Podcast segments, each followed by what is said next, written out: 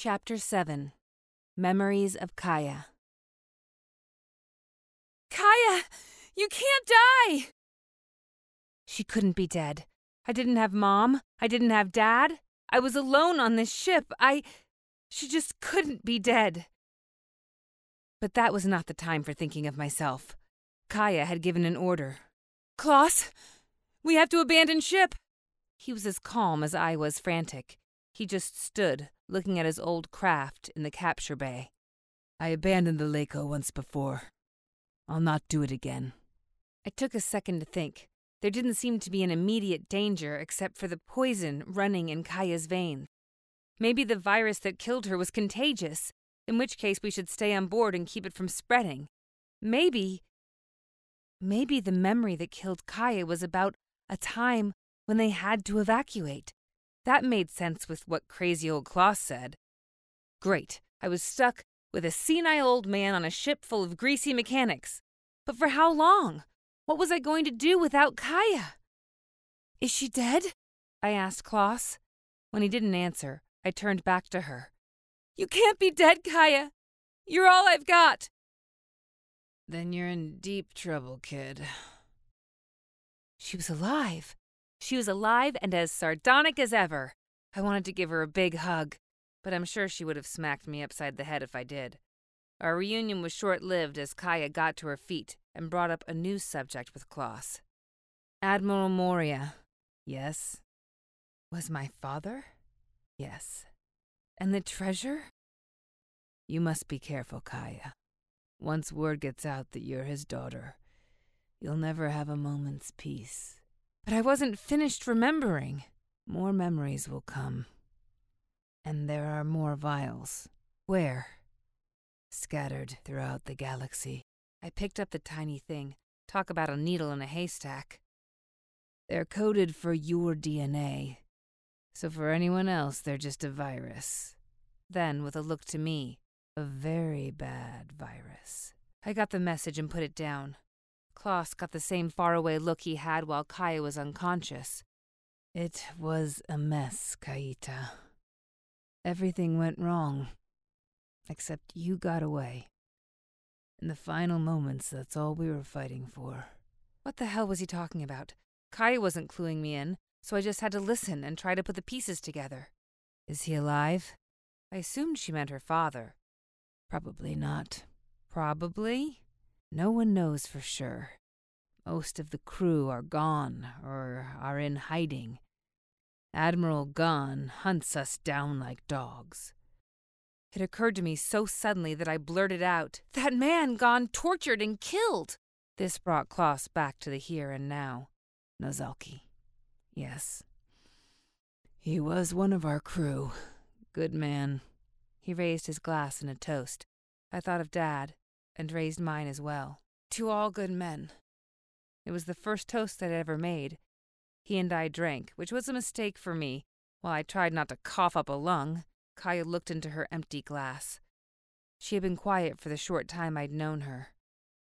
But now she seemed contemplative.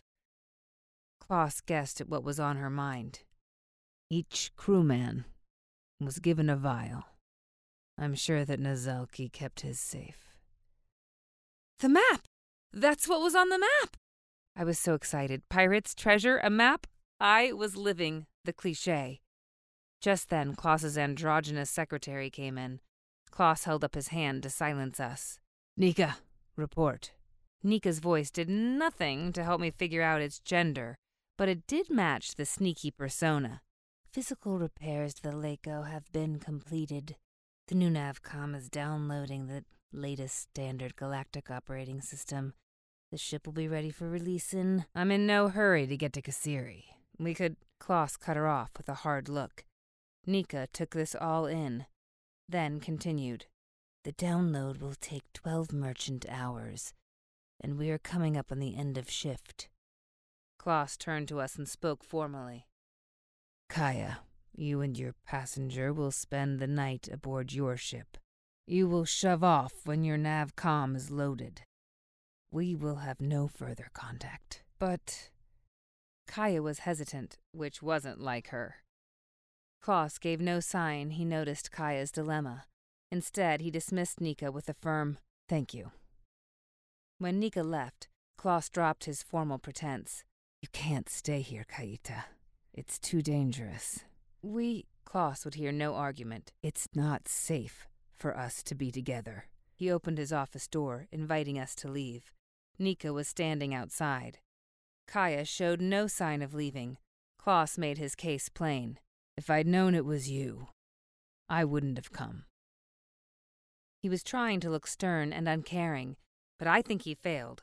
Still, if he had to put on this much of a show, Kiya wasn't going to rip down the curtain. Nadir, we're leaving. I hopped too.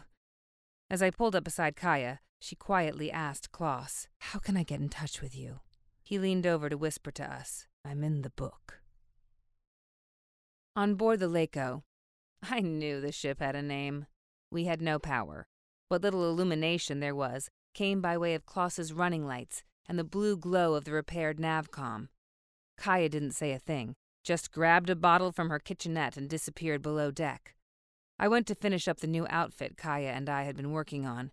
Before I knew it, I was asleep. Bad dreams woke me up. No surprise there. I went to use the head, which was a lot easier when there's gravity. When I came back, Kiya was sitting on the floor in the hall, dressed in another old t shirt, her hair a mousy brown. She looked haggard.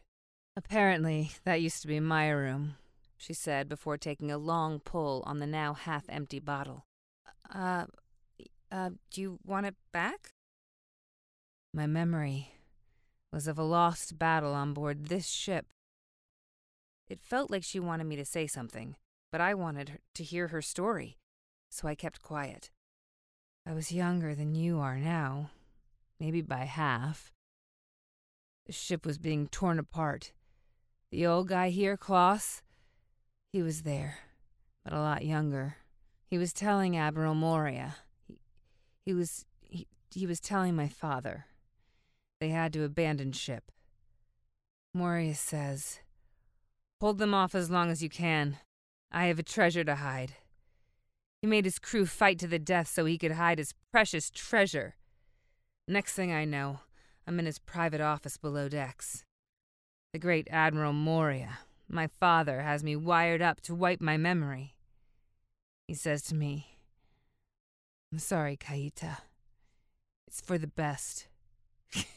I must have known something about the treasure. So we had my memory wiped. For the best? You try waking up one day as a fully formed girl, having no idea how you came into the world, who you are, or how you got there. What do you say to a revelation like that? I chose nothing, so Kiya filled the silence with more of her story. You must have stuck me into an escape pod, because that's what I remember next. I looked out of its porthole back at the ship. Through the stern window, I could see Gon. He was just a captain then. He'd captured Dad and hit him hard in the face. Dad spun around from the force. I could see him see me. Gon noticed.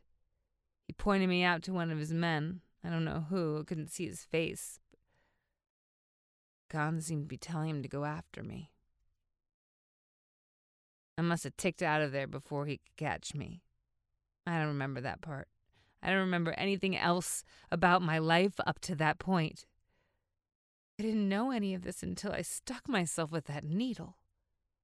Without looking at me, Kiya struggled to stand up. She looked as if she was carrying more weight than she could handle, even though the gravity was one merchant G. Get some sleep, she said as she walked away toward her quarters. You're going to Kasiri in the morning. Warning Zero G, zero pressure in the capture bay in 10 seconds. That came from Klaus's ship. I watched from the deck as his crew scrambled to cast off mooring lines, prepped to open the capture doors, and raced to get out of the bay. Longshoremen wearing spacesuits and carrying pikes stood by to cast off the last lines and push us out into space. Amidst the hubbub, Nika, the sneaky secretary, ran along the pier, it pulled the hood of its cloak completely over its head, sealed it across its chest, and disappeared around the front of our ship. Nadir, Kiya was up on her disc, getting ready to sail. We'll be weightless for a bit until we're well clear of this junker. Aye, aye, Captain. I don't know what made me say it that way, but it earned me a rebuke from Kiya. A captain has to have a crew. I am not a captain. I don't want to be. Got it? Yeah, sure. Guess I touched a nerve, huh? We lost gravity, and the doors to the capture bay swung open with a little whooshing sound from the last bit of air escaping. I looked out once again on the star nursery and was reminded why this was one of Kiya's favorite spots. Cast off! Casting off! came a voice over a static filled radio. Must have been one of the longshoremen on the pier, because as the ropes loosened from Kiya's ship, they gave them a tug, floating the lines out of our way. The longshoremen then used their pikes to push us out of the capture bay. When they did, I didn't move, but the ship did, right out from under me. It took me a second to realize that if I didn't grab onto something, I was going to slam into the dome. I put my foot against the main mast as it came my way, which steadied me nicely, at least until we cleared Klaus's ship. Rig for stern thump, said Kiya, and the mast that was my support sprang to life. I was shooting toward the ceiling and out into space. I had to push off fast and made my way toward Kiya at the helm. Klaus, Kiya. Go ahead, Kiya. Even by his disembodied voice over the ship's speakers, I could tell he was in his formal mode. Thanks for the repairs, the drinks, and the history lesson. The thump is on me. Copy that. Good sailing, and watch your wake. Give us a shout if the weather gets rough. Aye, aye. Kiya let the conversation die. Then, ship, stand by stern thump on my mark. Standing by. Kiya looked back to see that Klaus's ship was folding up their capture bay and rigging their sails abeam of us. I had made my way to the command deck with less flailing and flopping than usual, but wanted to know. Can we turn the gravity back on? Not while we're this close to another ship. Makes sense. Don't want to pull into each other. But still, can't we just tick? She explained that ticks cause a big local disturbance, and that if you do it too close to another ship, you'd rip each other to shreds. A voice came over the speakers, not Klaus's. Lako, Mariner. Go ahead, Mariner. I guess that was the name of Klaus's ship. We're rigged to thump. Standing by. Copy that. Thumps away. There was a little pop from the stern of our ship, and Kiya turned to me. Nadir? Yeah? Hang on to something. A blinding flash of light filled my eyes, and I just managed to grab a railing as we accelerated at the speed of an explosion. My feet were parallel to the deck. My grip was loosening, my vision blacking out. All I could see was Kiya hanging on to her little rails and surfing her disc for all she was worth. 1G, gradual! My feet started to lower, but I had flipped over the rail, so if I let go, I'd drop to the main deck. I was just able to get a foothold as we attained full gravity. I climbed to the right side of the deck and said, Thanks for the warning, in my best sarcastic tone. Sure, no problem. I don't think she noticed. Have you got a sleeper on you? Yeah. I was wearing the little skirt and cape outfit we had fashioned. The night before, I added some pockets on the inside of the cape, one of which was just for sleepers.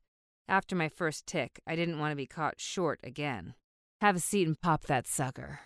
We're ticking to Kasiri. I sat in Dad's chair, mine now, I guess, and took out two sleepers. I offered one to Kiya, but she refused. Don't need 'em. I offered again. She refused again. When she'd finished programming the tick, she held her hand over the button and looked at me. Ready? Uh, wait. I popped the sleeper under my nose and took in the gas. Hello, Grandma, was the last thing I heard Kiya say as I fell dead asleep.